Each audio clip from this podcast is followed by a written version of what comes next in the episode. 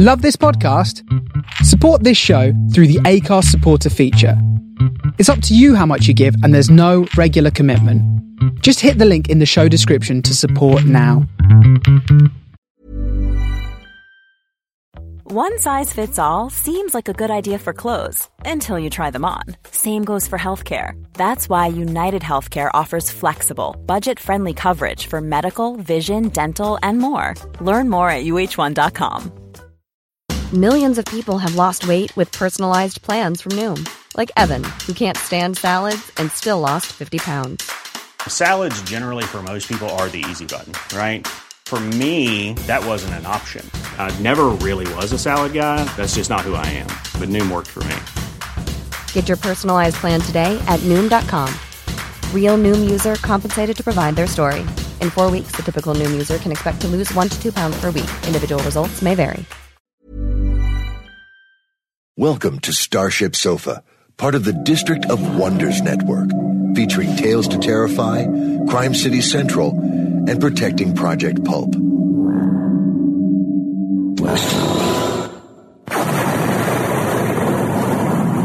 Everyone has a story in the District of Wonders. Come and find yours.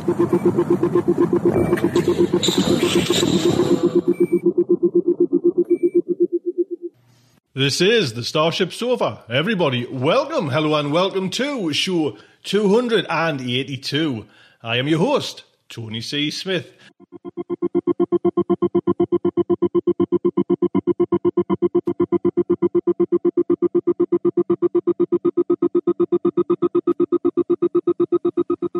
Hello, everyone. I hope everyone is fine and dandy.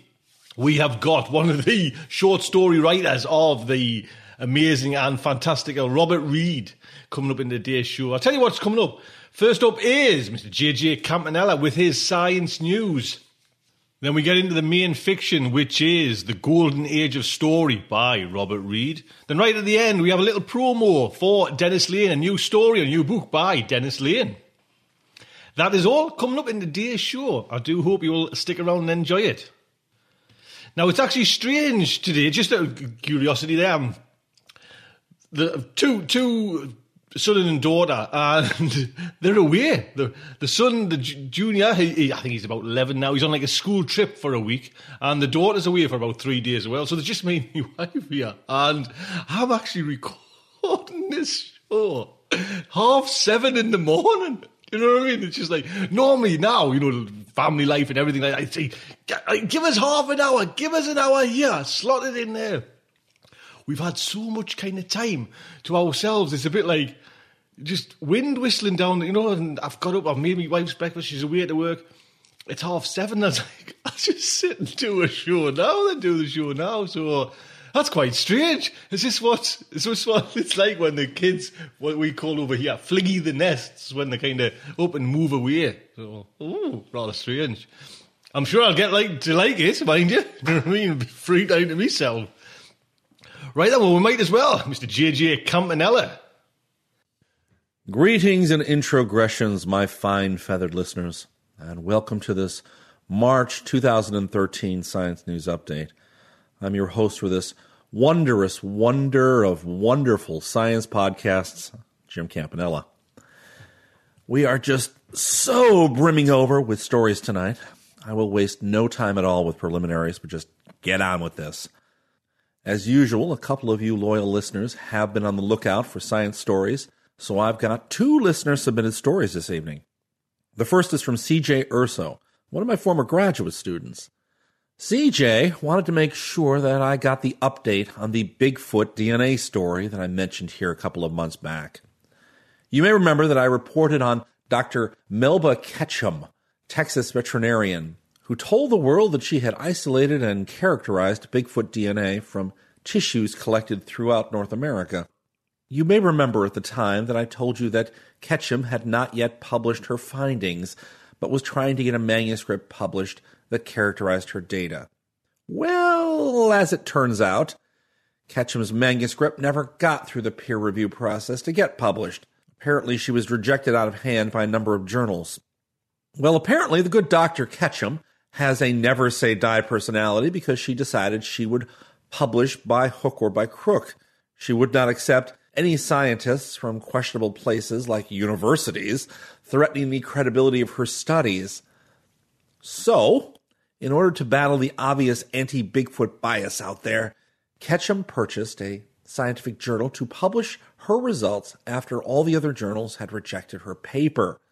The journal is called De Novo Scientific Journal, and apparently Ketchum's paper is the only one published there, and the only article that has ever been published by it.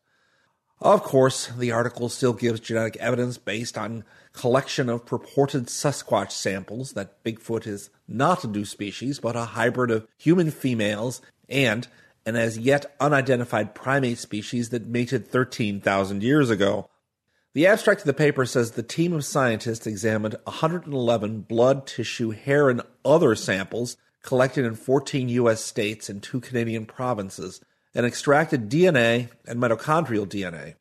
The 11 researchers who decided they would link up their fates with Ketchum titled their paper Novel North American Hominids Next Generation Sequencing of Three Whole Genomes and Associated Studies. In a commentary published February 13th on her Sasquatch Genome Project website, Ketchum wrote, quote, It has been a long and tedious battle to prove that Sasquatch exists. The mainstream scientific community possesses the worst scientific bias in the peer review process in recent history, unquote. She then equated her treatment with that of Galileo, who was imprisoned for saying that the sun did not revolve around the earth, and stated, quote, we did finally pass peer review with a relatively new journal, unquote. Of course, in that particular statement, she does not go on to actually point out that she acquired the journal and renamed it. Although eventually she does come clean and even links her website to another that says that it is ethical for journal authors to serve as their own editors. The journal De Novo proclaims itself to be a peer reviewed journal, but Ketchum says that she is using peer reviews from a previous journal that rejected the manuscript. I have no idea how that could possibly be or what that means. I wanted to download a copy of this paper to judge its scientific worthiness for myself, but I discovered another seriously weird thing about this entire situation. De Novo claims to be an open access journal. That normally means that a publication's papers are available to the public for free, and the journal makes its money by charging the authors whose papers have been accepted. However, De Novo is charging $30 a pop for that Sasquatch paper. Yeah, I was a bit annoyed. Not only is this woman bypassing the normal publication process by vanity publishing her own paper, but she is also profiting on the paper and making it that much harder for the scientific community to really evaluate her work. I'm not sure whether this woman is ignorant of the way real science works or is just throwing her outre ideas in the face of the scientific community as an insult, or is simply a nit that neither knows nor cares about scientific opinion on her work. I'm being careful not to call the work a complete fantasy, but frankly, I can't judge its fantastical elements because I will not pay $30 for potential twaddle. We better get on to the next story before I blow a blood vessel. Listener Mark Zanfardino decided I should try my hand at the zombie craze while I still could, so he sent me this article from Sandia National Laboratory in New Mexico. Dr. Kaehr has just reported his Sandia work with zombie cells in the proceedings of the National Academy. Kaehr has come up with a way of essentially making robot cells, starting with living tissue. The article calls them zombie cells, but Zombie would simply imply that they are dead and still performing living tasks. I have a feeling some brilliant journalist thought to call them zombie cells to help cash in on the zombie craze and get readers, but calling them zombie cells is just plain silly. It seems to be that what Kaehr did was closer to the process of making uh, robotic Maria in Metropolis. How is that for an old reference? So, what did he do? Well, he took mammalian cells and deposited silica on them, uh, essentially glass. The researchers then heated the cell up to burn off its protein. It seems to be something akin to making a 3D image using a mold. Basically, once all the protein is gone, he's left with an exact 3D representation of the cell in silica. The resultant hardened silica structures are faithful to the exterior and interior features of the formerly living cell and can survive greater pressures and temperatures than any type of living flesh ever could. He says, quote, these structures are three dimensionally stable forms that resist shrinkage even upon heating to over 500 degrees centigrade. The refractoriness of these delicate structures is amazing. Unquote. He also says that these weird silica cell forms can perform some functions better than when they were alive. And here's where I begin to question the man's sanity. One of the things that proteins do is act as biological chemical catalysts. That is, they reduce the amount of energy needed to perform chemical reactions. This is actually an important function. Cells in general cannot survive the hundreds of degrees of temperature necessary to carry out most chemical reactions that you would do in a laboratory. They would die.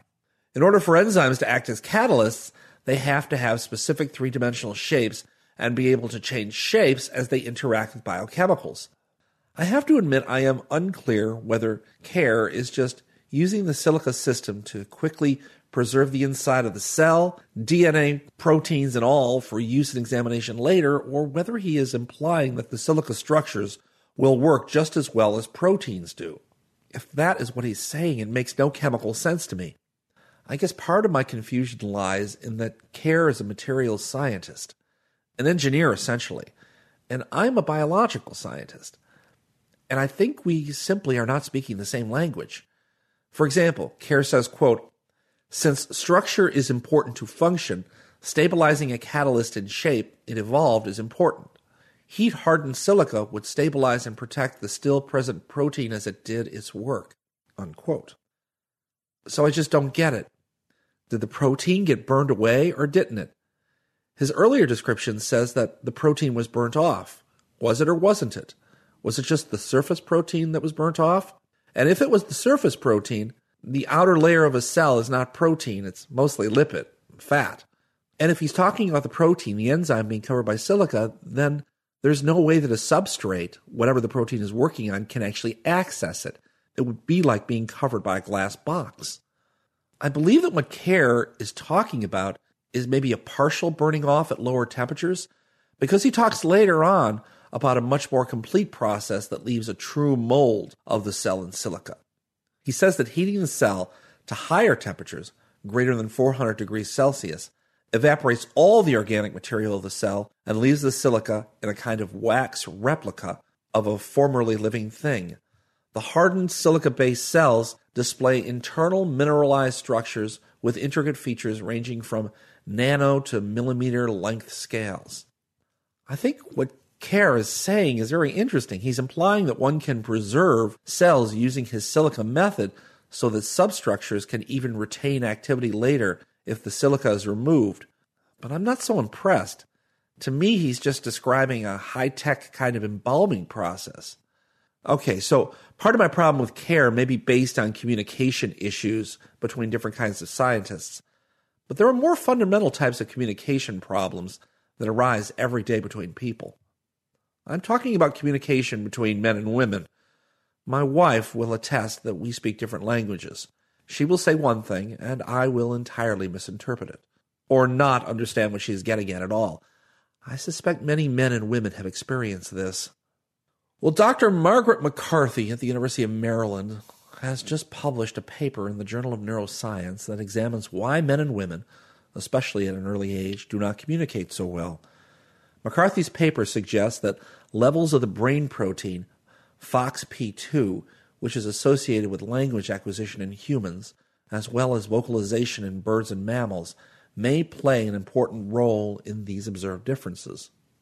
McCarthy examined the levels of FOXP2 proteins in four day old rat pups and then compared those levels with the ultrasonic vocalizations that the pups made while in distress.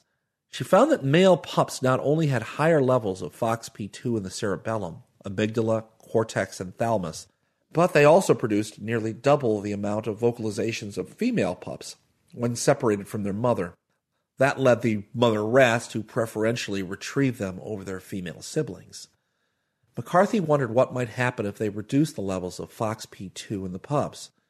Using an intracerebroventricular injection, how's that for your word of the day?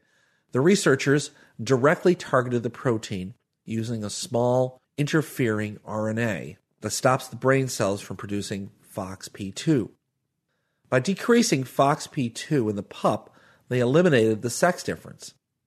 As expected, the siRNA treated males showed a decreased number of vocalizations two days after the treatment. While males are the more verbose of rat pups, human children show exactly the opposite pattern. Females are the more verbose in humans. So McCarthy looked at levels of FOXP2 in post-mortem tissue from five male and five female children with a mean age of four years old.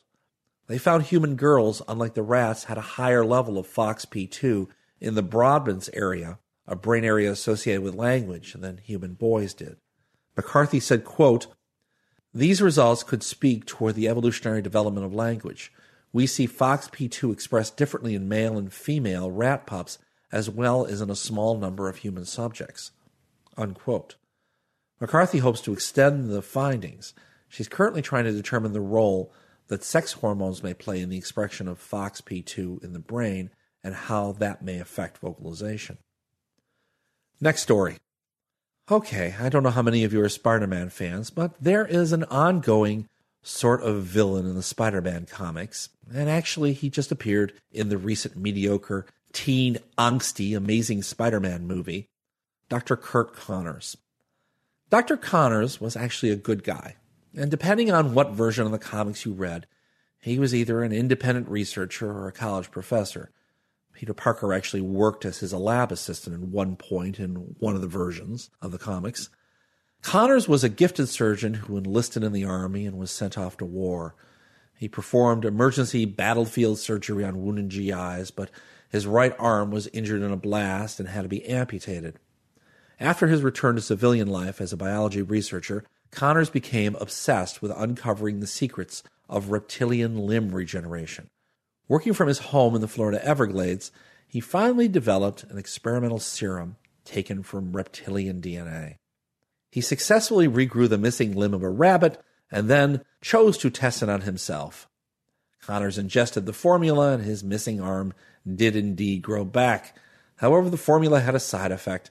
Connors was subsequently transformed into a reptilian humanoid monster who was dubbed the Lizard by the Daily Bugle. Spider Man discovered Connors' situation during a trip to Florida and was eventually able to use Connors' notes to create an antidote to restore him to his human form and mentality. Okay, what does any of this foray into the geeky side of me have to do with actual science? Well, Dr. Thomas Braun of the Max Planck Institute for Heart and Lung Research is the author of a new paper published January 20th in Genome Biology that Dr. Kirk Connors would probably have really appreciated. When a newt loses a leg, or part of its heart or eye, among other organs, it can replace the missing body part by turning on genes that coax new cells to grow. Knowing how this process works on the molecular level could help treat human disease, but the identities of the genes involved have largely remained a mystery. Now, Braun has made inroads into this field by combining methods to pinpoint genes with increased expression during the regeneration process, along with their corresponding proteins. This new approach enabled identification of several new proteins that have never been found in other organisms. So Braun's team focused on the transcriptome, the newt. That is the collection of all the mRNA transcript molecules in the animal's cells. Much of the newt's large genome, it is 10 times bigger than any mammal's, consisted of introns that are not actively translated into protein. The team assembled a transcriptome with 120,000 non redundant transcripts that included transcripts from all stages of regeneration of various organs. Some of those transcripts were similar to those found in other organisms. But Braun and his colleagues wanted more information on specific proteins involved in regeneration, not just transcripts that may not necessarily get translated into proteins. So they isolated proteins from newt tissues, including heart, eyelids, tail, liver, and spleen, during regeneration. They characterized the proteins using mass spectrometry and then compared the protein sequences with the transcripts they found. The researchers found 55,000 peptides that matched up with 14,000 transcripts from their earlier experiments. More than 10,000 transcripts encoded multiple proteins, and more than 500 peptides have not been identified in any other organism previously. Braun said, quote, It was indeed a surprise that there are numerous new genes not found in other organisms. Whether this is directly correlated with regenerative capacity, we don't know yet. Unquote. For now, the results don't give an immediate answer to how newts and related animals mediate the regeneration of any body parts, but instead it offers a starting point for scientists who have lacked concrete genetic data on the amphibians before. So Dr. Connors may have to wait a while yet to get that arm regenerated without turning into a giant lizard, and we may not be all that far off from when such a feat will be possible. Since we are on the topic of pop culture and regeneration, let's talk Six Million Dollar Man for just a second. In the original 1970s TV show, Steve Austin was an astronaut who was deathly injured in an accident and had two legs and one arm and an eye replaced by cybernetic parts. One of the problems I've always had with the show was in the credits when they show the schematics of the bionic eye. They showed an electronic eye built backwards into the head along with an electronic optic nerve and a new electronic optic tectum section to be fused into the brain. I was never able to figure out how Colonel Austin could see with that much machinery being jiggered into his head. I never understood the interface, and it turns out I'm not alone. In the Journal of Experimental Biology this month, Dr. Douglas Blackiston from Tufts University explains why he thinks we would have trouble attaching an eye to the brain when there is no longer an optic nerve. And he has a solution to it.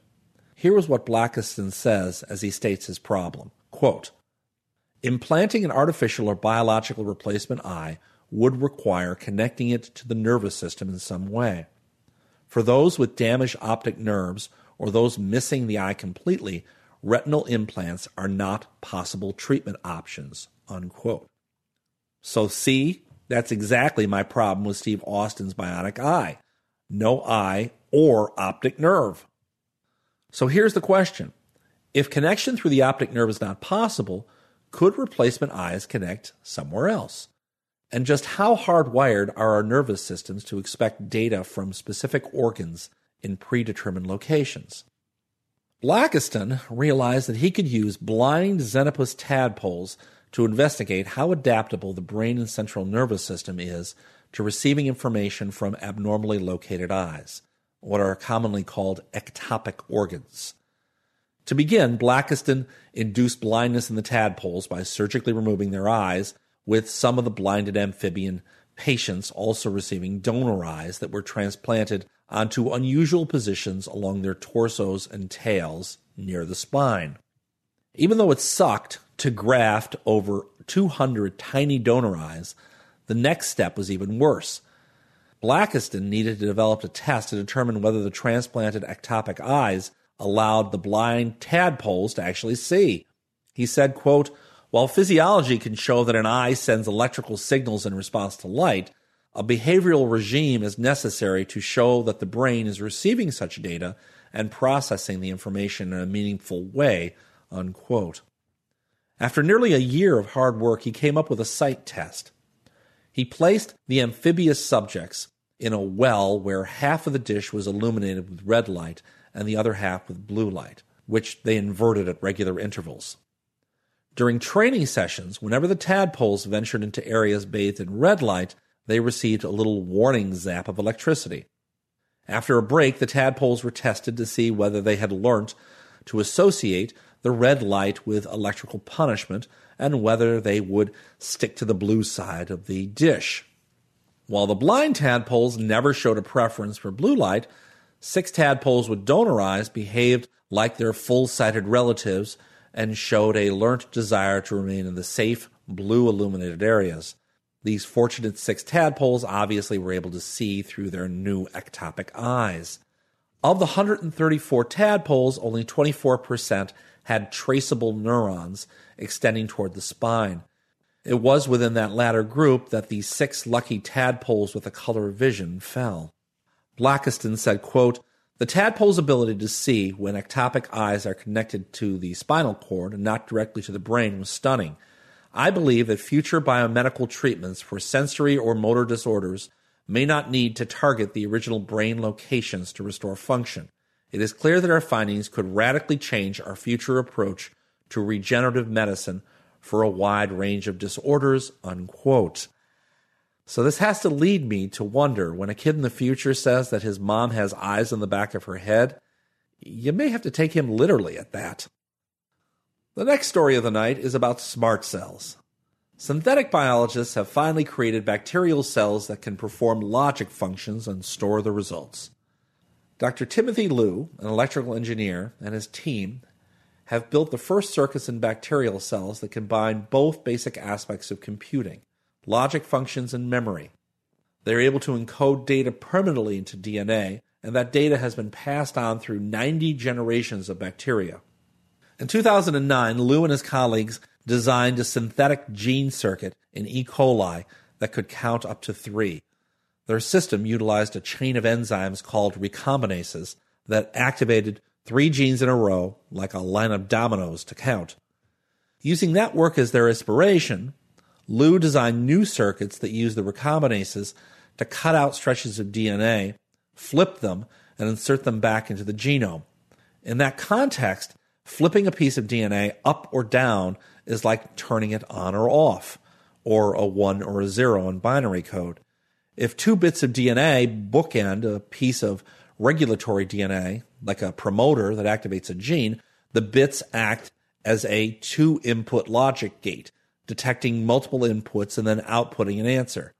In this case, the output would be either the gene is activated or the gene is not activated.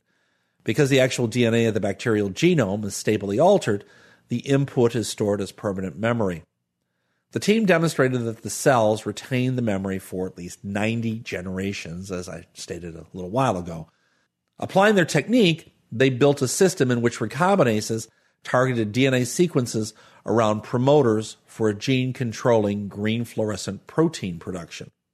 They created 16 two input Boolean logic functions in individual cells. In one instance, for example, the recombinases flip both target DNA sequences on, and the promoter activates the GFP gene, and the cell expresses GFP and begins to glow. Once the sequences are flipped, they can't be returned to their original state. So if Lu wanted to read the cell's history of inputs, he could either measure the cell's GFP output and deduce the inputs, or sequence the cell's DNA where the data is stored. Lu says, quote, a genetic circuit with logic and memory could be used to track whether disease related genes are turned on and off in an organism as a way to study disease progression. Or in biotechnology, the system could be used to program a cell to produce a drug at a certain level, eliminating the need for constantly stimulating the cell, and future offspring of the cell would also produce the drug. Unquote. I'm just imagining the actual cellular smartphones that people will get injected into their heads very soon. No more fumbling for that big clumsy phone from your purse or jacket. No more ringing, bothering anybody nearby. It'll all be in your head. Just pay your bills on time though, or AT&T will give you an antibiotic to kill your new cell phone off. The final story of the night comes from the 20th Conference on Retroviruses and Opportunistic Infections that's taking place this week in Atlanta. This story is based on a talk given by Dr. Deborah Persaud of Johns Hopkins University. The oral seminar was entitled, Is There Hope for HIV Eradication? And I guess there may be. I'm always leery of claims of any kind of viral cure so far in human history, the only viral cures that have been pulled off have been with the immune system. We have damn fine treatments now for all sorts of nasty retroviruses like HIV and herpes, but still no cures. Given that, Dr. Persaud and her colleagues report on an infant whose exposure to HIV was confirmed through review of maternal HIV antibody and plasma viral load tests, including HIV drug resistance testing. The infant infection was documented using standard HIV enzymatic methods and plasma viral loads. The baby was treated with the full spectrum of antiviral and antiretroviral agents available. Although HIV was clearly detected in the baby for the first two months of life, viral load dropped to almost nothing by the second month of antiviral treatment. Now for the interesting part. When they stopped the antiviral treatment at 26 months of age, no viral load was detected in blood and no HIV specific antibodies were detected with any standard clinical assays. In short, the child showed no signs of infection and appeared to be in a state of functional HIV cure.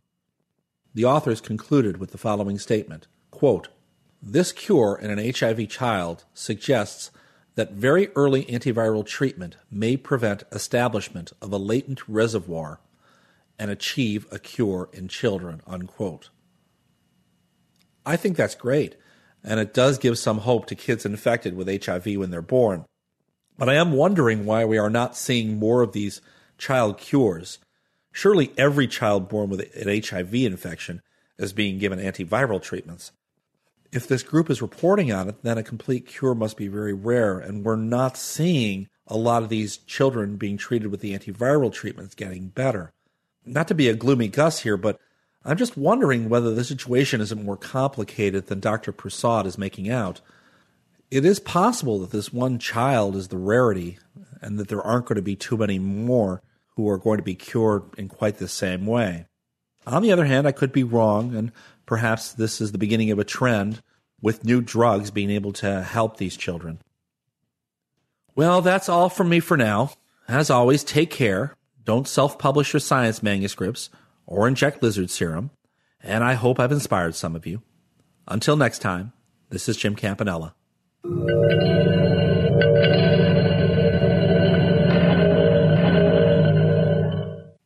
There you go. Jim, what can I say? Oh man, just like 30 minutes of goodness there. Thank you so much. So, before we get into the main fiction, as you know, this is kind of a month of kind of trying to rally the troops and trying to get this Starship Sofa's backside off the ground. We've been, it's been horrible to be quite honest, because it's not just you know, now I kind of, and maybe that's pressure on me, but you know, there's now the responsibility of District of Wonders, and I don't want to kind of let everybody down on them sites. You know what I mean? Like you say, Larry's been doing it's, it's over a year there now. Tales to Terrify, and by God, he's he, the audience Larry's built up over there. It's not that far behind Starship Sofa. You know what I mean? It's I think the last count was he's into like three thousand there, so that's just awesome. And I, like you say, it has to have funding now. It's it's just like there's there's no other kind of way about it. And I'm, you know, the, the debating there now and you know putting kind of feelers out. Do we have to go through it like a Kickstarter program to kind of get some funds? Because it just it just never stops. You know, this kind of cycle of cycle of bloody kind of paying things and sorting things, and then. I guess one of the biggest there thing now is like this Dropbox, and Dropbox, you know, don't get us wrong, is the best kind of product out there to kind of to, to make things worthwhile. We've tried umpteen different services to kind of share files and you know host files so we know like audios because you know Starship Sofa's probably got about sixty stories there narrated ready. That's a kind of chunk, you know. That's a big size, and like I say, the Dropbox account is just stupid price. Do you know what I mean? And like I say, I sat down with Mrs. Sofa the other week there. we we came to the conclusion that it was best if I didn't dip into the house fund. Yes, we did. Yeah, we did. Yeah, we did love. I'm, yes. so this is where I've kind of got to, you know, um, kind of rely on you, really, to kind of help out. But I've got a, a kind word from a few friends. This is Peter Watts, author of relentlessly upbeat and cheerful science fiction, here to ask you is there anything worth living for? 30 species a day going extinct, the whole planet running a fever, civilization in the grip of corporate sociopaths and delusional nutbars in funny hats who witter on about the wrath of some invisible sky fairy. Who needs it? Why not just check out now and save yourself a lot of grief? Well, I, for one, have found a reason to go on living. It's called Starship Sofa, and you could do a lot worse with your savings than invest in becoming a monthly subscriber hey, it's not like your money's going to be any good after the zombie apocalypse anyway. There you go, Mr. P. I actually, you know what's lovely? That's what kind of one little kind of pleasure I've got. You know what I mean? When we're kind of going through all this kind of, I, get the chance to have a chat with people.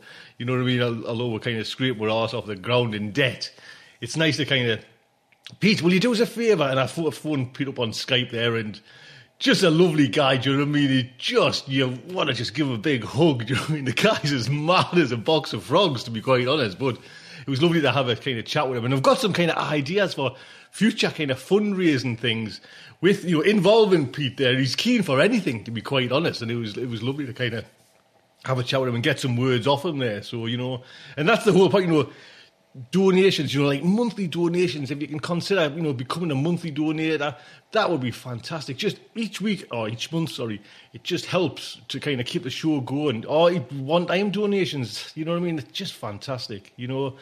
Let us get into then the main fiction which is The Golden Age of Story by Robert Reed.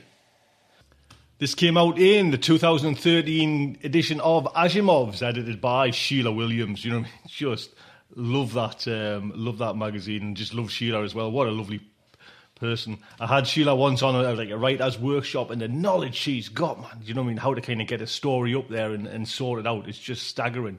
But it's all about Robert Reed, and We've played a few stories by Robert Reed, but it's, he's again, he's one of these writers that from, I think it was 1986, Treading in the Afterglow came out. This is his first short story, right up until this this one there now, the Golden Age of Story.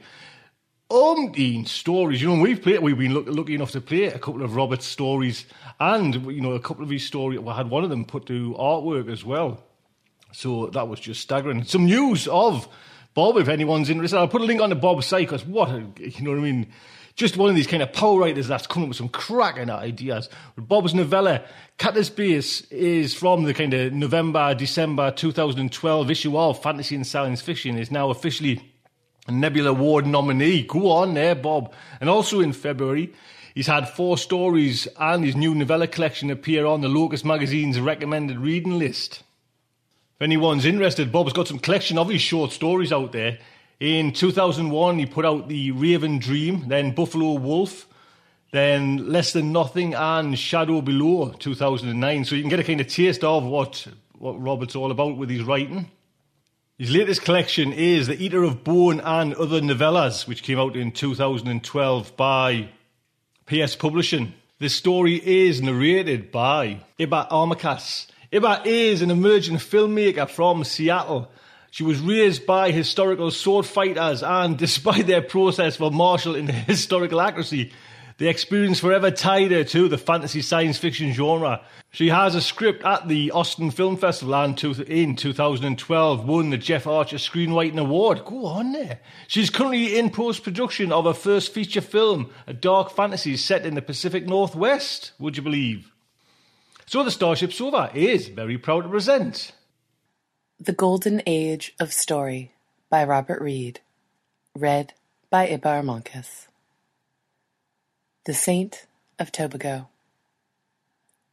The room looks like a doctor's office, efficient and sunny and laudably clean. The physician wears white, the white wall behind him decorated with diplomas, as well as photographs of a handsome, happy family. Like any professional on the brink of respectability, there is an obligation here to use charm and the right words to help win the case. The physician offers a warm hand to his prospective client. The client sits, and he sits, and Mr. Green soon becomes my good friend, Patrick. Both of the men are American, but the ground beneath them happens to be Caribbean, and the physician's accent has been pleasantly warmed by the tropics. A wise, beguiling smile rides easily on the tanned face. He rolls his office chair around the desk, sitting closer to his very important guest. Now, Patrick, he says, I'm sure you have questions about the cocktail. I will answer whatever you ask, and we will discuss the potential pitfalls, few as they are. But before we address your concerns, I want you to appreciate my circumstances my point of view. Would that be all right? The client wants to relax. Sure, he says, sitting back in his chair. The cocktail can be highly effective, Patrick. But that isn't the only reason that I'm offering it. You see, to me, this is a very personal endeavor. As a young man, I struggled in school. I barely graduated from college, and for the next several years, frankly, I was unemployed and rather depressed. But then, I was selected for a large clinical trial where I was fortunate enough to be included in the Lot 9 cohort. A combination of nootropic drugs was administered. Now, taken individually, none of these compounds were particularly effective, but together, in the proper proportions, they led to spectacular successes. More than 95% of my cohort saw clear, persistent improvements, and what I gained from my experience was everything. Cognitively, 20 points were added to my IQ. Creatively and emotionally, I felt reborn. Suddenly, I was a good student, an excellent student, and if not for my past grades, I could have attended any famous medical school. But, despite my circumstances, I have achieved quite a lot. I have degrees and a thriving practice. Though I should point out that doing routine work in a more civilized setting would result in a much larger paycheck. he pauses just for a moment. Then, with a slow, confident voice, he says, And now, Patrick, please, tell me your thoughts. The client blinks, sorting through his emotions. Not wanting to appear ignorant, he mentions his research into Lot 9 and its occasional dangers, and of course he has read everything he can find about the physician and his small clinic. Patrick is obviously not a bookish man. Yet the physician acts heartened by the scholarship. Of course we just met, he says. I don't know you, except from your medical history, but your circumstances seem obvious enough. You have reached a critical age, Patrick forty years old, and it seems the rest of your life is laid out before you. Maybe you are a bright boy in school, a very good student, but your successes have never matched your promise, at least not like your teachers or parents expected. And it hurts, knowing that you are no longer the young prince bound for grand kingdoms. Smiling, the client says, That's a nice image. The physician nods agreeably. Tell me, Patrick, what kind of work do you do? I'm a traveling rep for a large manufacturer. You're a salesman. Yes. That's not a career for the foolish. I, uh, guess not. For instance, can you remember every face that you meet? And how about the names attached to those faces? But even those talents wouldn't be adequate, would they? In my experience, the best salespeople commit every detail to memory spouses' names, children's birthdays, and so on. This is the rich, ingratiating noise that earns your competitors their hefty commissions. A great marketer is a genius with charm, and I suspect that you are willing to pay a hefty price to enter those ranks. The client says, Maybe, but his posture and face claim otherwise. The decision has already been made. The physician sits back, idly playing with one of the buttons on his new white jacket. Side effects, he says. Pardon me? That's what worries you, doesn't it? The client drops his gaze. Let me ask you this, Patrick. Do you know why children lie? Maybe. But I'm not talking about casual fibs meant to avoid their chores. No, I mean their gigantic stories about invisible friends and grand, wondrous adventures. The latest research has some crackerjack insights into the development of intelligence. Specifically, how our minds learn to juggle impossible quantities of data, organizing and streamlining the resident mess so we can pick and choose whatever knowledge is needed for the given situation. I've read all about that, the client claims, the physician nods and lets go of the button. The lying child builds a world of impossible elements. When he tells his parents that this has happened or that didn't happen, the lie serves a very good purpose. A normal, bright boy is pushing his young mind into a higher, more powerful state, which is a reasonable strategy if you think about it. Scientists and stockbrokers need good minds. But nobody is as intelligent or half as shrewd as the compulsive liar. That's what the six year old is seeking. Like any muscle, his mind needs training. Any mind, even ours, would respond to the same training if only that old trick worked on our sluggish adult brains. But it does work, says the client. Lot 9, the nootropics you sell. They do amazing things. Usually, but not always, the physician cautions. Usually is better than never. No other visible option can be seen. But I have an obligation to explain the negatives, says the physician. These treatments are not cheap, and I'm sorry, but they're not free from risk. I know that, Patrick says. Less than one person in 100 suffers a bad reaction. Bad meant death, usually by suicide. And that's why the original drug trial was closed down prematurely. And that's why, years later, brave souls have to visit a certain backwater to chase down this groundbreaking procedure. The physician leans close again. At this point, if you will indulge me, I would like to sing my own praises. Frankly, nobody has my experience with Lot 9. In the perfect world, we would tweak the cocktail's mixture for the better, lower the risks, and improve the efficacy. But that would require mammoth studies and millions of dollars. So no, for now, I use the elixirs that worked on me and we will monitor your progress and your health, physically and mentally. I don't care about the odds, Patrick says. I want a new mind. That is an appealing goal, the physician agrees.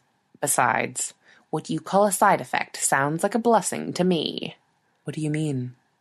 Compulsive, highly imaginative bullshit? says Patrick, his face brightening. Well, I am a salesman, after all. Oh, no, that's a fair point. And the lying pretty much vanishes when you go off the stuff, says Patrick. Isn't that right?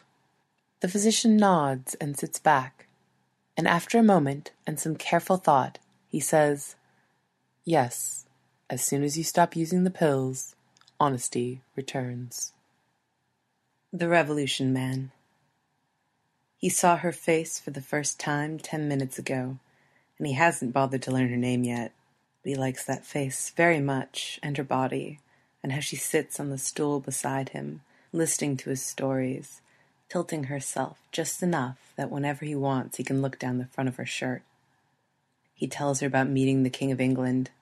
He talks about his sister's sickness and how he donated his bone marrow, and thank God she's on the mend. Then, because it seems like the right time, he mentions what he does for a living, which isn't a bad living, except that he has to travel all the time, all around the world. And he feels sorry for his three cats sitting in that big house, with nobody but his housekeeper, sweet old Mrs. Ramfin. At that point, he pauses to sip his dark ale. She's having a weak beer and some fun. I'm stupid, I know, she says, staring back to his job. What is a geopolitical fundamentals analyst, and why are you so special? We aren't that special, he says. I thought not, she laughs. The airport bar has three televisions, each tuned to a different network. He can't watch more than one screen at the same time, much less study the woman, too. No pharmaceutical trickery achieves that magic. But there are plenty of free moments when he can check baseball scores and headlines and notorious celebrities. But I bet you're good at what you do, she says.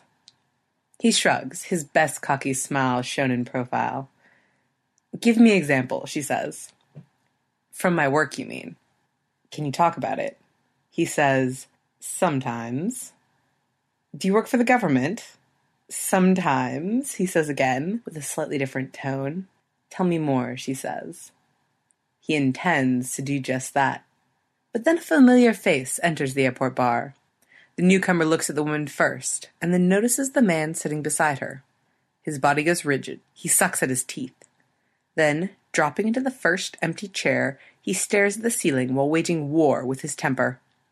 The woman watches her companion, grinning with anticipation. I'll tell you a secret, he says, if you hold my seat for me. With my life, she says. That's the attitude. He leaves his beer behind. The only real disappointment about Lot 9 is that it doesn't play well with alcohol. The occasional taste is fine, but more than one drink in a day leads to sloppy thoughts and worse. The newcomer sees him and pretends to smile. A tight, quick voice saying, Hey, Pat. Claude. Gonna sit with me? No thanks. My beer's getting lonely. Yeah, but the lady looks happy. Pat glances over his shoulder and then back at the salesman sitting alone at the little round table. How are you doing, Claude? The man stares at him. How's Gail and her sore back? How's your son Fergus? Did he ever make the first string? Stop it. Stop what? A lot can happen in the next three years. Like a chatbot may be your new best friend. But what won't change? Needing health insurance. United Healthcare Tri Term Medical Plans are available for these changing times. Underwritten by Golden Rule Insurance Company, they offer budget friendly, flexible coverage for people who are in between jobs or missed open enrollment. The plans last nearly three years in some states, with access to a nationwide network of doctors and hospitals. So, for whatever tomorrow brings, United Healthcare Tri Term Medical Plans may be for you. Learn more at uhone.com. Wow! Nice! Yeah! What you're hearing are the sounds of people everywhere putting on Bombas socks, underwear, and t-shirts made from absurdly soft materials that feel like plush clouds. Yeah, that plush. And the best part? For every item you purchase, Bombas donates another to someone facing homelessness. Bombas. Big comfort for everyone. Go to bombas.com slash ACAST and use code ACAST for 20% off your first purchase. That's bombas.com slash ACAST. Code ACAST. Hey there, it's Michele Norris. I'm host of a podcast called Your Mama's Kitchen. When I travel, I'm usually looking for a way to find a taste of home when I'm not at home. And one of the things I love to do when I am at home is entertain. And Airbnb allows me to do that. When I was in California recently, I rented a house that had a great kitchen. And when we were sitting around the table, we were all thinking, we're in someone else's house. Someone could be in all of our homes as well. If you have a home, but you're not always at home, you have an Airbnb. Your home might be worth more than you think. Find out how much at airbnb.com/slash host. You know. Pat says, You're still pissed about Cincinnati. That was my account, Claude says. I had those bastards for 10 years, which is a good long while, and you did well with them. Fuck you, Pat. Hey, Claude, don't let our grudges hold us back. The salesman doesn't want this conversation. Tired of feigned politeness, he considers standing up and bashing a chair over his competitor's skull. Attitude, Pat says. That's what counts in the world. God, what is it about you anymore? We've known each other for forever, but for the last year, year and a half, you've been this big league asshole. And I'm sorry for that, he says. No, you're not. I am, Pat says. And let me prove it to you. Go back to Ohio. Win back your old clients, if you can. What about you? Pat laughs. Oh, I'm off that circuit, for now. What do you mean? Salesman of the Year got a promotion. No, no, I've jumped into an entirely different game. Smiling and nodding, Pat says, I'm selling a new line of product. What line? Pharmaceuticals. Drugs? It's specialized merchandise with some wonderful effects. In fact, if you want to arrange a consultation, I could give you the chance to experience the benefits for yourself. Claude laughs. What the hell do you know about medicine? I know enough to be named the top representative for North America. Not you. Me. And if I didn't like you, Claude, I wouldn't bother offering you a taste. But frankly, you could use the help. And God knows that dumb shit boy of yours would benefit from the IQ boost. Claude's face is red and sweaty. Busting a chair over the man's head has never sounded better. Pat reads the body, and just before the situation explodes, he retreats, saying, Oh well, when you change your mind, come find me. The woman continues to defend his beer and his stool. On E, a young actress is talking about some kind of Buddhist transformation that has left her wise beyond her years. On CNN, two politicians are lying even more than usual. And on ESPN, a champion poker player is reading faces and robbing his competitors at will. The woman bends invitingly as her new friend returns. He looks at her breasts and her eyes, and he spins the glass of ale with one relaxed hand waiting for the question. So, what are you going to tell me? I'm not a geopolitical fundamentals analyst, he says. I guessed as much, she says. No, he says, I'm working for somebody big. Somebody I doubt you've ever heard of, and together, my associate and I are going to tear down this world and build another. The Summer of Blinding Brilliance. Since retiring as a biology teacher, Larry has supplemented his pension by working summers in a program geared towards gifted students. Sessions are six days long, and the kids come from every end of the state, filling the one time Girl Scout camp with adolescent vigor and their rabid enthusiasm for saving Mother Earth. A few might know each other to begin with, but most begin as strangers. For them, the greatest fun is getting to know each other when they aren't talking compost or phosphate cycles, and in that, the summer's first sessions seem normal enough. There's always one student that dominates. The easy winner this time is supposedly named Fergus, but the boy prefers to be called Mitch. An hour after his arrival, Fergus Mitch is everybody's best new friend. Tall and big shouldered, he has a happy, loud voice dripping with humor, and better than most 17 year olds, he knows how to tell stories. With buoyant ease, he describes his school and its fabulous teachers and his fascinating high energy family. Girls keep asking about his Facebook page, but he insists he doesn't have one. The social media are a black hole of time, and his life is too, too busy for bookwork. Somewhere inside his intense little biography is the tidbit that he is Jewish, except his last name isn't Jewish, and he seems awfully blonde. Discrepancies noted by one mildly suspicious boy. But the boy quickly adds that he's Jewish on his mother's side, and for his own sake, he hasn't decided to be that way or like his Buddhist father, unless, of course, he goes Native American, which is a really neat faith full of kick ass ideas. Mitch is never the smartest character in his own stories. That's one of his charms. And despite reservations and the gap in their ages, Larry finds himself among the boy's admirers. Teacher and student are talking late one night. Or rather, Mitch is talking. He has three brothers, each one a better athlete than he will ever be. Their household is littered with football trophies and wrestling trophies, and with a flair for detail, the boy describes heroic games where one of the siblings achieved some incredible feat despite a broken hand or a fever or other affliction that would have left a weaker soul in a hospital bed. At that point, Larry still wants to be convinced by the show. But then Mitch asks the old man what kind of sports he played as a teenager. Larry mentions quail hunting with his father, and that unleashes a fresh torrent. You aren't ever allowed to belong to the boy's family unless you are a crack shot and know wilderness skills. He says that every fall his dad trucks him and his brothers out to Wyoming to hunt big game. That doesn't seem like a very Buddhist activity, or very Jewish for that matter, but Mitch doesn't give people time for reflection. Suddenly, he's pitching a big tent in a public campground surrounded by RVs and the snowy range. In the middle of the night, the boy steps outside to pee. The trees are a lot more inviting than a stinky restroom, so he marches down the trail until he is alone. Holding the flashlight in one hand, he's doing his business when he hears a grunt and turns the beam, catching a brown bear shuffling up the trail toward him. What kind of bear? Larry asks. A brown bear, the boy repeats confidently. Larry knows something about bears. You mean a black bear that's brown, he says. Or do you mean a grizzly?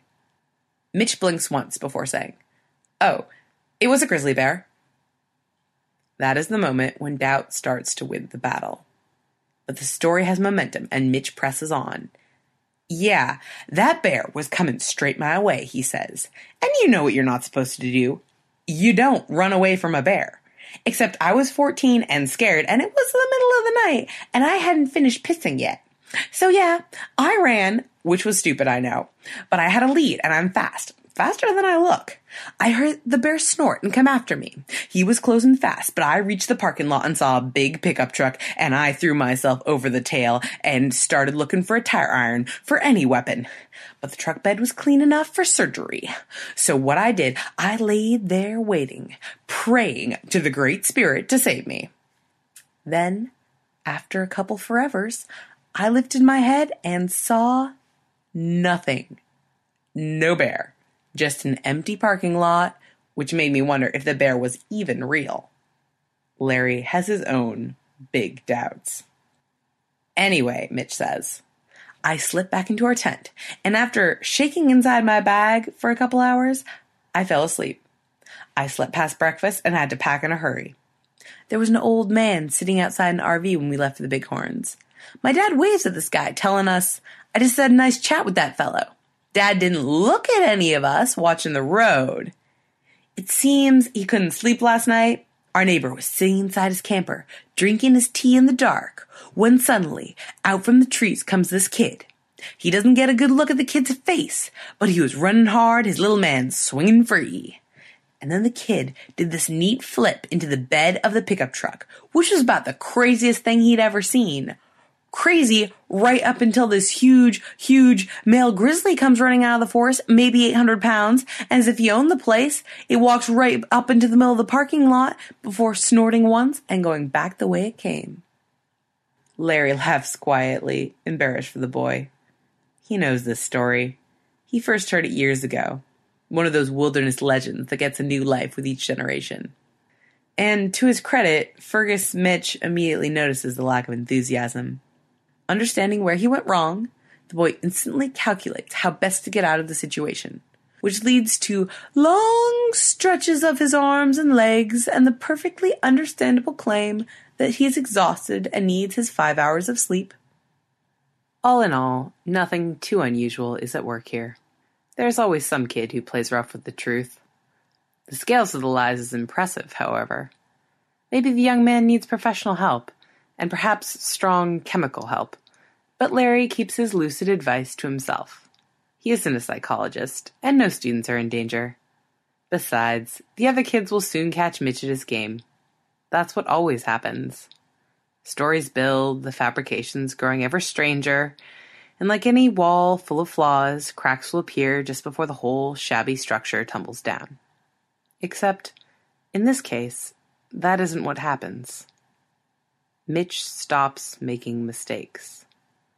Story after story is told, and they form a seamless epic whole. By the end of the week, the wisest, sharpest students haven't noticed the discrepancies, and everybody remains Mitch's buddy. And before they leave, the three prettiest girls have to kiss the boy, demanding to talk to him again soon. Then the father arrives to drive the liar home. Elk hunters don't usually drive old Camrys and have the pasty skin of indoor people. Larry means to offer a hand and a helpful warning. But then, still another girl runs up to kiss her new boyfriend goodbye, ruining the opportunity. And before Larry can feel any guilt, a fresh group of youngsters arrive from the farms and little cities and the wealthy urban enclaves. Five of those students are at least as outrageous as Fergus Mitch. Gathering around the campfire, the five liars begin to exchange impossible stories about witnessing flying saucers and their alien crews, and then how they conversed with the creatures that came from the stars, and when that isn't interesting enough, from far beyond the boundaries of our little universe. The next morning, Larry meets with the program administrator.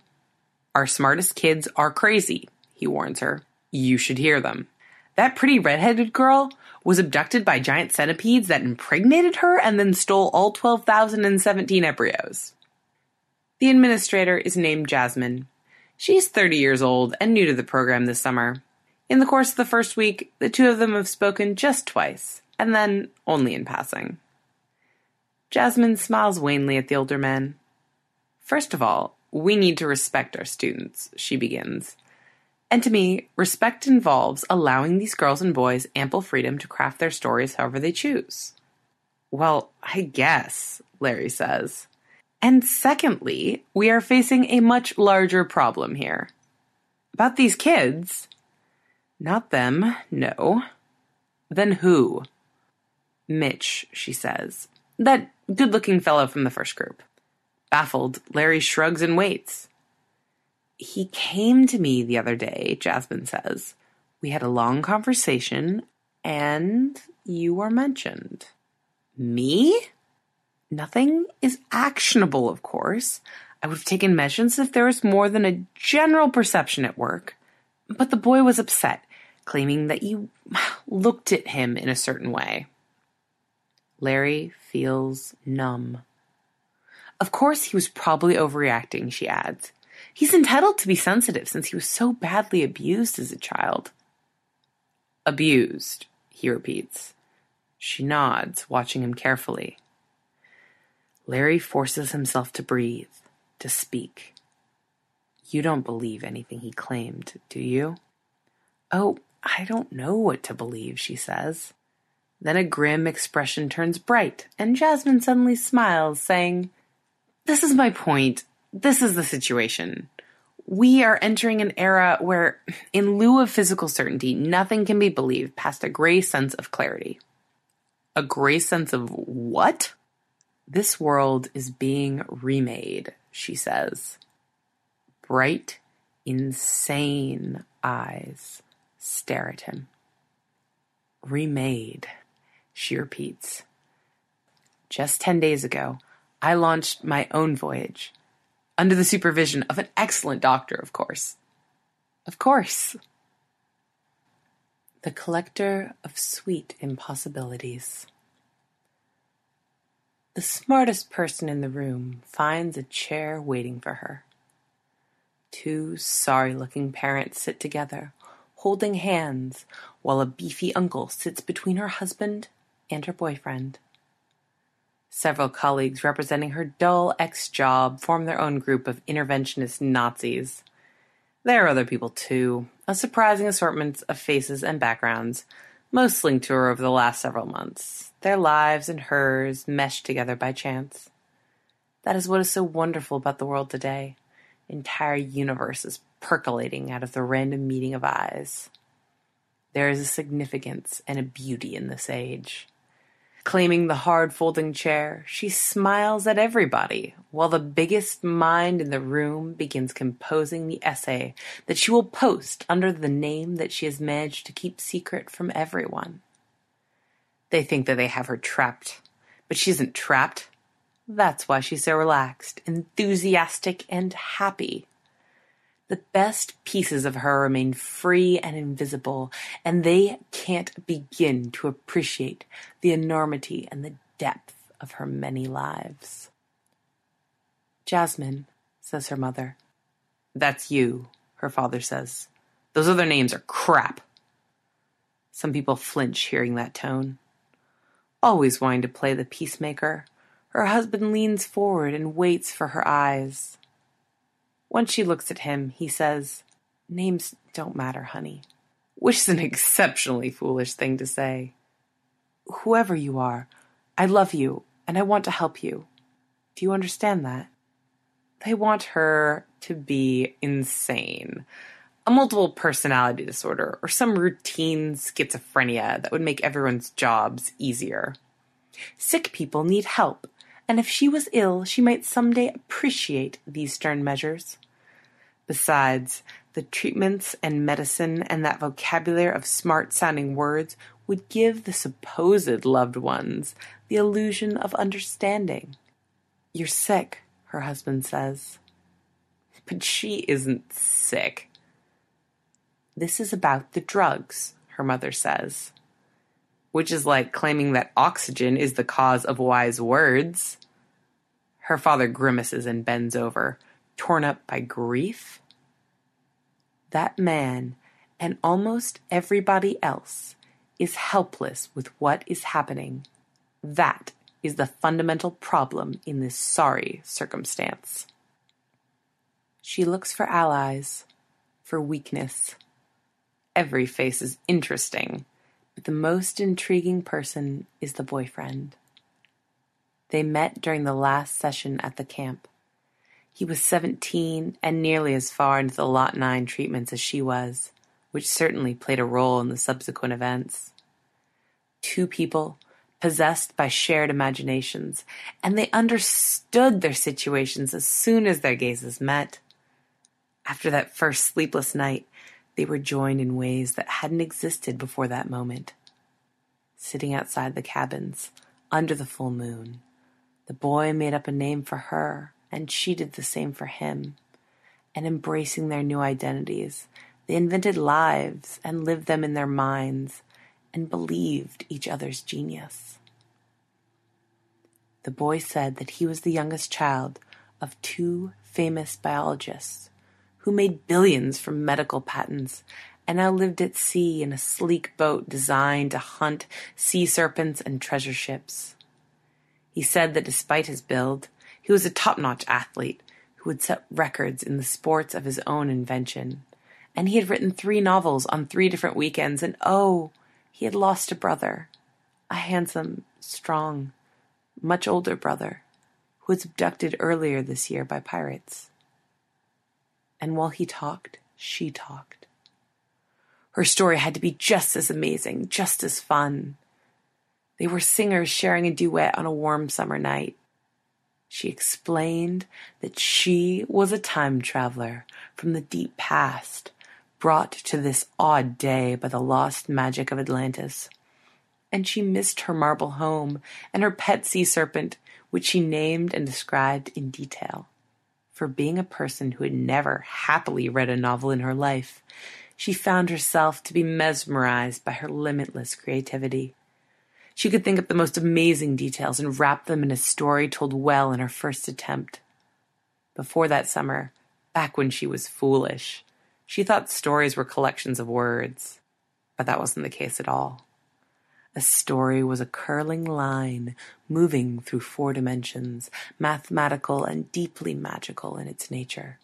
And good stories were songs, defined first by their rhythm and the sound of the words, and only lastly by the words used and their order. At three in the morning, the boy's new life and hers joined together in one grand, world spanning adventure. Villains fought them and idiot governments put up blockades, but by dawn they had found Atlantis and the Golden Fleece, and the boy had killed a lot of pirates before rescuing his lost brother. The woman and the boy didn't touch that night. There was much talk about sex, yes, but actions had consequences that were best avoided for now. So for the rest of the week, they used coded conversations while sitting on opposite sides of dead fires. Each evening they gave each other a new name and told epic tales that hadn't existed before and nobody else would ever remember. Then the week ended, and the boy's elderly parents came to the camp to retrieve him. And she introduced herself and shook their hands. And when she shook the boy's hand in the end, it was the first and last time that she physically touched his flesh. You're not listening to us, her husband complains. No, I'm listening, she says insistently, laughing brightly. But nobody is giving me any noise worth hearing. Her former colleagues decide that this is the time to act, and they want to be very mean about it. Jasmine has been a mess since the summer, they claim. Yes, at work she pretended to be her normal, reliable self, and sometimes she managed to fool them, for a time, she could fool them, but she never seemed to be able to make it through a day without creating a ludicrous claim and boast, and work didn't get done because of the phone calls from people who knew her by other names. One ex friend complains about a lunchtime adventure where Jasmine told strangers that she was a hostage and needed help, and this fat lady standing beside her had a gun, and someone should please knock her down and call the police. Jasmine is barely listening. What about this poor boy? her husband asks, motioning to the high school student. Don't think for a minute that I don't know, that we don't realize what, what happened between you and him. That's the big reason you got suspended, says the bitchy fat woman from the hellhole where stupid people work. Those long, long, crazy conversations with an underage boy. Here it is. This is the answer. The folding chair doesn't want her anymore. She feels herself being flung up onto her feet and smiling, she stares at the good, fine boy with his newborn genius and his always handsome face set above a skinny, graceless body that she knows by so many routes besides touch. He lives 50 miles from her house, but at least until last week they saw each other almost every day. Then his stupid old parents took away his last phone and the computers, and it seems like ages have passed since they last shared so much as a quick and slick little fantasy. The moment is perfect. His absence makes her hungry, makes her ready. Pretending that she wants to talk to her husband, she approaches him and then pauses, waiting for the boy to look at her. Then she invents a language and a name, and she gives him the name, and their game starts once again. But the eyes that she saw in the summer and on the computer screens, the brilliant, fascinated, wondrous eyes, have been stolen away. In a voice that only seems familiar, he tells her, No. He says, I can't. What is this? she asks. What no? What can't? My folks, the boy begins. His parents pulled him off the lot nine, her husband says. But he isn't finished with the treatment, she says. It's too soon, too early. The blessings could melt away. Her father groans and bends over, mouth to his knees. These are illegal drugs, her mother says, and you've taken them for far too long. The smartest mind in the room watches nobody but the boy. And then the boy says the very worst word possible. With a slow, careful voice, he calls her Jasmine. She never stops amazing herself. In her old life, she would never have seen all the good reasons to become angry.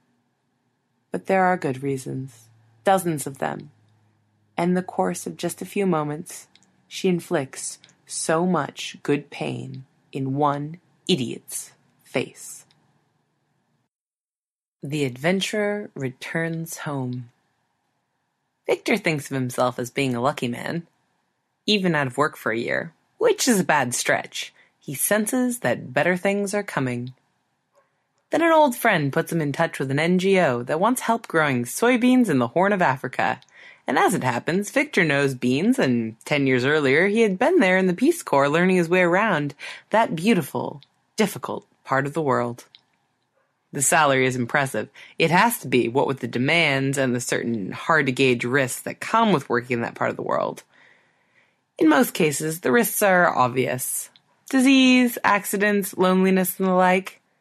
But his new boss warns Victor that NGOs sometimes have reputations for being tools of governments, and in particular the CIA. You'll be watched, he's told, and your computers and phones are going to be hacked just to see if you are what they're afraid of. But I'm not a spy, Victor says. You're not, his boss agrees. And we aren't involved with the CIA, Victor adds. The boss nods in a certain way. Are we involved? How would I know? the man laughs for a moment, helping nothing. Then he says, But if there is a misunderstanding, and if you are put in a difficult situation, this is for you.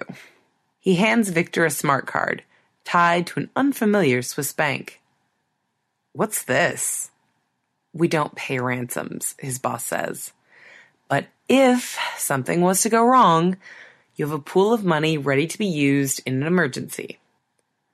With the card and his passport wrapped to his body, Victor says goodbye to his parents and his kid brother and flies a sequence of planes ending up on a dry, high patch of mountains full of people that haven't changed in a thousand years.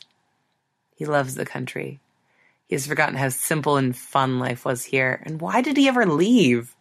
Work is hard, but success outnumbers the failures. He makes new friends and takes a lover, a beautiful widow who isn't yet 20. And after the first year, they are married and she is pregnant. And he travels to the nearest city on a business trip where he can use the internet for the first time in a long, long while. That's where he's kidnapped. The mistake was leaving his familiar ground, and maybe he was careless. But he has a smart card and he knows how to talk to kidnappers. Or at least it seems that he makes real progress. They're little better than kids who are wrapping politics around what is essentially a business venture, and the card will make them wealthy, and he expects to be sleeping with his young wife by the end of the week. But there are troubles at work here that he can't see and probably never will understand. Victor's best guess is that both the card and he have been given to a second, more powerful group as payment for some old debt. Whatever the reason, he is given to older, less worldly men, far greedier men, and they put him in the trunk of a car that bounces for hours, finally reaching what is probably the capital city. The available funds are not enough, Victor learns. In fact, they are an insult. He tries to help his captors isn't that in everybody's best interest? He offers important phone numbers and words of advice, and the men leave him tied up inside a hot little room with a bucket as a toilet and guards sitting outside. He's left to think and be afraid, and weeks become months, and there are always negotiations underway. And Victor's told that the NGO and Washington and the CIA and the new president are his enemies. Nobody wants to help him. Nobody understands the severity of a situation, which they try to impress upon their prisoner by occasionally dragging him into a second room where they beat him until the fun is spent. In despair, he steers them towards his parents.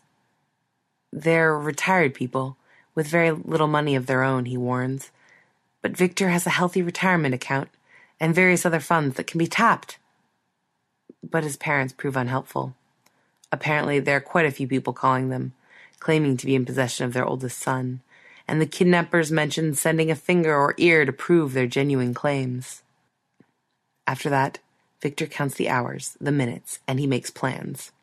Violence isn't in his nature, but despair is magic, and even though the guards are armed, they are bored and untrained in their craft, and the cruelest man among them has a fondness for American westerns and holsters worn on a swaggering hip. Victor's plan requires a moment that will come with little warning.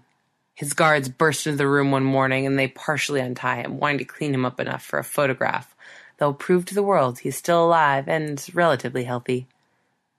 The pistol is easy to grab and use. Victor shoots the worst man first, before turning on the other three, every shot doing damage and nobody left to keep him from slipping out the back window of the safe house, escaping into the mayhem of the city. Returning to his wife is what he wants most, but Victor has no money and no support, which is why he walks straight to the U.S. Embassy. And that is the moment, as he steps into the protective embrace of his homeland, that everything becomes even stranger. A woman from the State Department listens to his story without interest. The kidnappings, the beatings, the killing of four armed men? She claims to believe him, but he has the distinct feeling that he could say anything, and she would just nod like this, saying, Yeah, of course, with the same dreary lack of feeling. The NGO remembers him, but nobody can find Victor's former boss or any of the man's underlings. Some great event is sweeping through the organization, and nobody is able to give him a straight story. Excuses and fantasy swirled together in what makes a Kafka novel seem bland by comparison. Of course, he calls his parents. They say that they are glad to hear he's alive and safe, and they have been very worried, of course. But when he talks about shooting his way out of captivity, their voices turn doubtful, even angry. Can he talk to his little brother? No, the addict's back in treatment, Dad says, and that's probably where you need to be too. A replacement passport is promised. But the luckier blessing is one Marine Guard, a serious and very dull boy from Wisconsin, who sits down with the shell shocked former hostage, telling him a fantastic story about chemicals, dangerous, devil brewed chemicals, destroying the Western world. Victor calls him a liar. The boy laughs and says, I wish I was, then steers him to the last lucid sites on the internet where the bare bones of this madness are described. A plane ticket home is provided. Victor hasn't seen his wife in 11 months.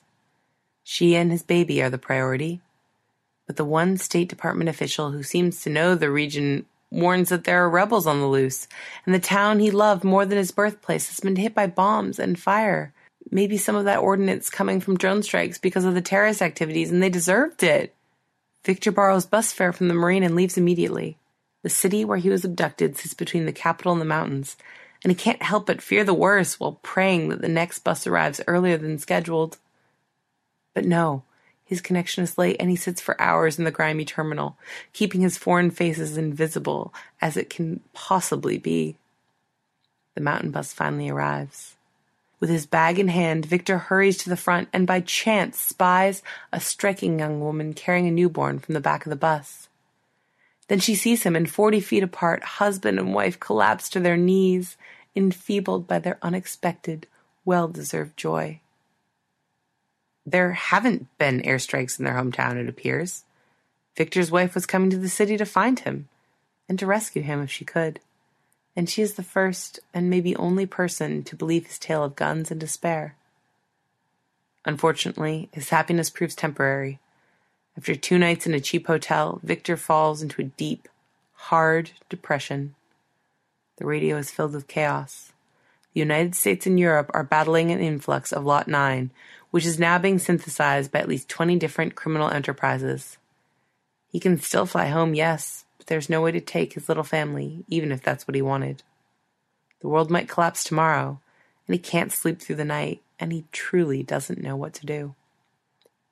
But then, this beautiful, slender, and loving woman, who has seen so much and endured it all with good cheer, tells him that he is an idiot. She reminds him that he is the luckiest man on earth, sane and educated, and possessing what by local measures, are great resources if only he can reach them. And that's when Victor decides to risk everything on one last trip to a nation that is falling into oblivion, grabbing up his savings while he is there and then trying to get home again. The plane ticket is one way. Alone, he flies to Heathrow and then starts toward Chicago. But some unexplained incident makes the pilot steer south. He ends up in Miami, facing a long layover but that is no disaster. Expecting the worst, Victor is pleased to discover that most people seem sane enough to function. The terminal is clean, the planes aren't crashing. Only one or two travelers talk about leaving this world for alien realms. Even better, there's a string of news stories claiming that only 20% of the population is addicted at present, and treatments are improving with experience. Although, one ominous item buried in the Times talks about a Malaysian group pumping billions into research for a much more potent Lot 9 prime cocktail. With time to spare, Victor decides to kill a few helpless neurons. He is sitting in the airport bar when a familiar face enters. The man sees him instantly and makes a decision, approaching Victor and saying, I know you, while offering a warm hand. The man is tanned and prosperous, but otherwise he's changed very little. We went to school together, Victor guesses. High school, wasn't it? Exactly, yes. Quite a few years ago, yes. Victor guesses the man's name. The man nods and sits on the stool beside him, and while ordering a ginger ale, he graciously tells the bartender to get his friend another good beer. Victor isn't sure he has the right name, but he says it again. We sat next to each other in biology? In Larry Whitmore's class, his companion says. Right! You had a baby brother, I remember. I did! The man sips his ginger ale. A memory teases. You were going to be a doctor, says Victor. Except my grades were miserable, the man says amiably. By the looks of things, you've done all right. I guess I have. Victor sips the new beer. And what is your story? His old classmate asks. What can he tell? Nothing would sound credible, he decides. So he quietly says, I'm between jobs right now. I see. Then Victor says, But you do look like a doctor. Yes? You have a physician's presence. The man stares at him for a long while. Then he turns his head, studying every other face in the crowded bar, checking the ceiling and the hallway outside before turning his intense gaze back on Victor. Then, with a voice that's too believable, too certain, he says, Well, I'm not a doctor. and I never will be.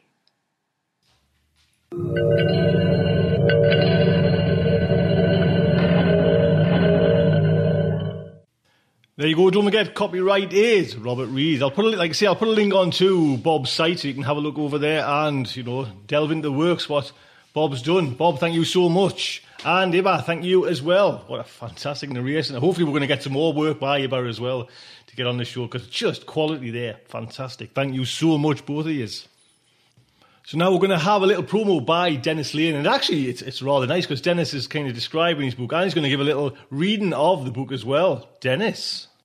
Talatu, a young adult adventure. 16 year old Talatu Idris is as desperate as anyone for the colony ship D'Artagnan's honour to arrive at Barnard's Star. There would be her first ever look at a real sky. There would be adventure, a chance to prove herself as a midshipman, and, most of all, she would be out from under the watchful eyes of her disapproving mother. However, Talatu gets more adventure than she bargained for. Captured by the surprisingly intelligent Janchuakrax, she has to convince the planet's inhabitants that they should not turn every animal and plant against the human invaders.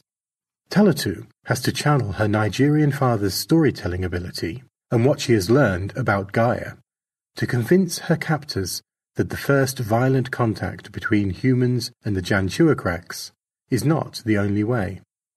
In my new novel, I've tried to combine the language of my poetry with the pace of my short stories to create a sort of rite of passage for modern teens, where I take the reader through Talatu's military training, capture, and journey through a dangerous wilderness.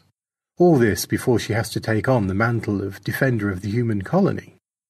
Talatu is a young adult novel in the Heinlein juvenile vein but with a 21st century sensibility.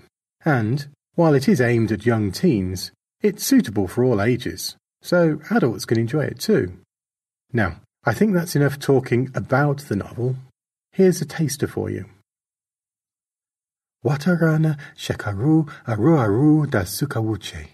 That's how my father always began stories, which, very roughly translated from the Hausa, means once upon a time.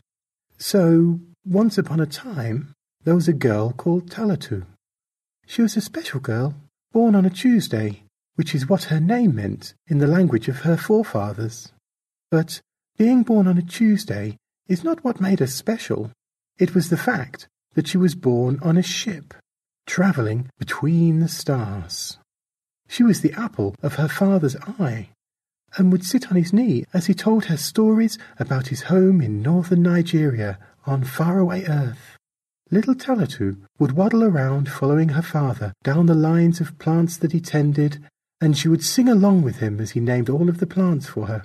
She was Yasakini Talatu, Princess Talatu, and her father was the king of a land of flowers and fruit, of strange smells and jets of water that always seemed to catch her unawares. Princess Talatu was the happiest girl on the whole of the ship. But life is not a fairy story. Little Talatu grew up. Talatu Idris, you're asleep again. Concentrate on your lessons and see me after class. What a way to wake up! I looked around the classroom while surreptitiously pinching myself. I wanted to make sure that I was really awake this time. Anyone who knew me at the time, even in passing, would not be surprised at all that I started my story asleep. I was always waking up tired and, at any given moment, could be found having a quick snooze. Warrant Officer Clooney said that once I got control of my gift, it would make me a better soldier, as the ability to catnap at any time or place is key to surviving protracted contact with the enemy. As I didn't actually want to be a soldier, and any potential enemy could be sixty light years away back on Earth, I thought that the point may well have been moot. Of course, as our mission was to fly to Campbell's star, and for all we knew it could be crawling with hostiles, I guess that Warrant Officer Clooney's advice was pretty good. Anyway, if I'm to tell my story, I need to start in Miss Rue's class. for it was there that my journey really started. It was because of her that I began to grow up. I think that it's very important to be honest, and so I'll put this all down as it happened. Warts and all, as they say. I want to make sure that you can understand what I was thinking at the time. Looking back, I'm pretty embarrassed by how I was then, but in my defence, I was just a kid. I'm sure that Miss Rue was really only concerned that one of her pupils was always falling asleep. But, to give her credit, she did want to do something positive to change that. I just couldn't see it at the time. I know that it must be frustrating for a teacher to have a pupil fall asleep on them, but really, dialectic argument? We were heading into the unknown as part of Earth's colonization effort. Surely there were more important things to learn than that. I glanced around the classroom, and there was Matt smirking. I would deal with him later. Miss Rue carried on with the lesson. Some people may feel that classical philosophy has no place on a colony ship like the D'Artagnan's Honour. She turned her pasty sheep-like face towards me, and I reddened. Could she read minds? However, she continued, if we are not to end up as some utilitarian militaristic dictatorship, then the liberal arts have a very important place in a rounded education. You may need to learn engineering or agriculture, and I'm sure that your apprentice days are both interesting and useful. But unless one learns to stretch one's mind, you will forever remain parochial, no matter how far we travel from Earth. As Miss Rue spoke, I was nodding. She may not have believed it, but in principle I agreed with her. I actually enjoy learning. It's not my fault that she could bore the pants off a virgin nun in a chastity belt. School finally came to an end, and my mates filed out of the classroom, leaving me to the tender mercies of Miss Rue. She's not the worst of teachers, I guess, although, having lived my whole life on the Dart, I have a very small sample to go on. However, one thing that Miss Rue most definitely is, is a stickler for the rules. To my constant pain, sleeping in class had risen in the charts and, for the past year, had been undisputed number one in the hit Talatu parade. Talatu! I was drifting again, and my teacher's sharp tones brought me back. What can we do with you? I've seen your quarterly medical reports, and there is absolutely nothing wrong with you. Your mother tells me that you get enough sleep. So what is the problem? She regarded me with her large, watery eyes. I don't know, miss. I was brilliant back then. Sixteen years old, and all I could say was, I don't know, miss. Well, I'm afraid that I cannot tolerate this any longer. If she'd been tolerating it, she could have fooled me. I propose a two-pronged solution. First, I need you to actually do some work.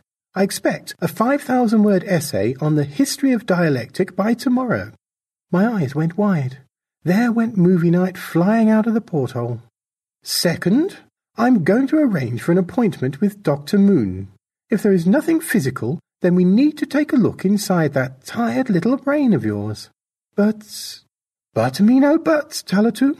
I will speak to your mother about this, and I know that she will concur. Now, I can see that Margaretta Becker is loitering outside, so run along.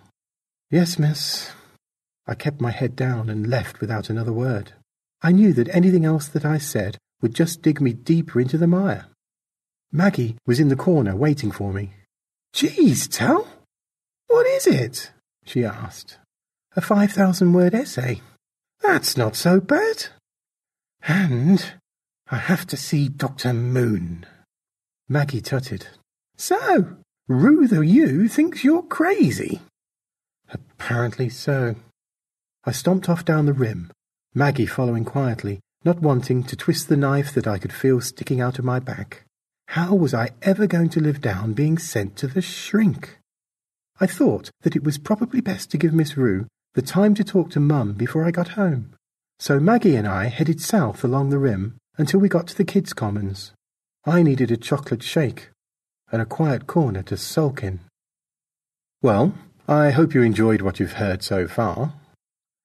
For more information and links to both the ebook and paperback, plus my other books, please go to www.terrandreamarchive.com.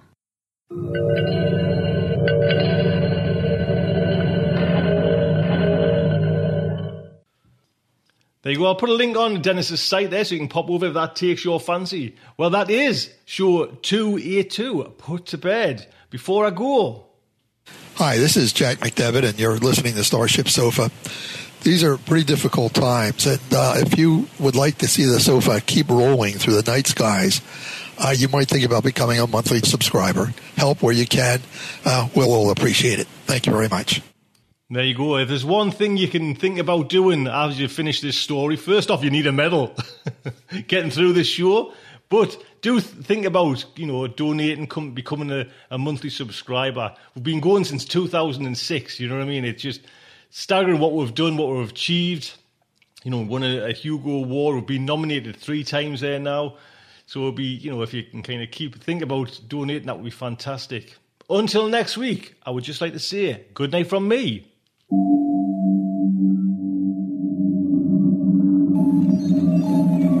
our heroes survive this terrible ordeal? Can they win through with their integrity unscathed? Can they escape without completely compromising their honor and artistic judgment? Tune in next week for the next exciting installment of Starship Sofa. Evacuation procedure initiated.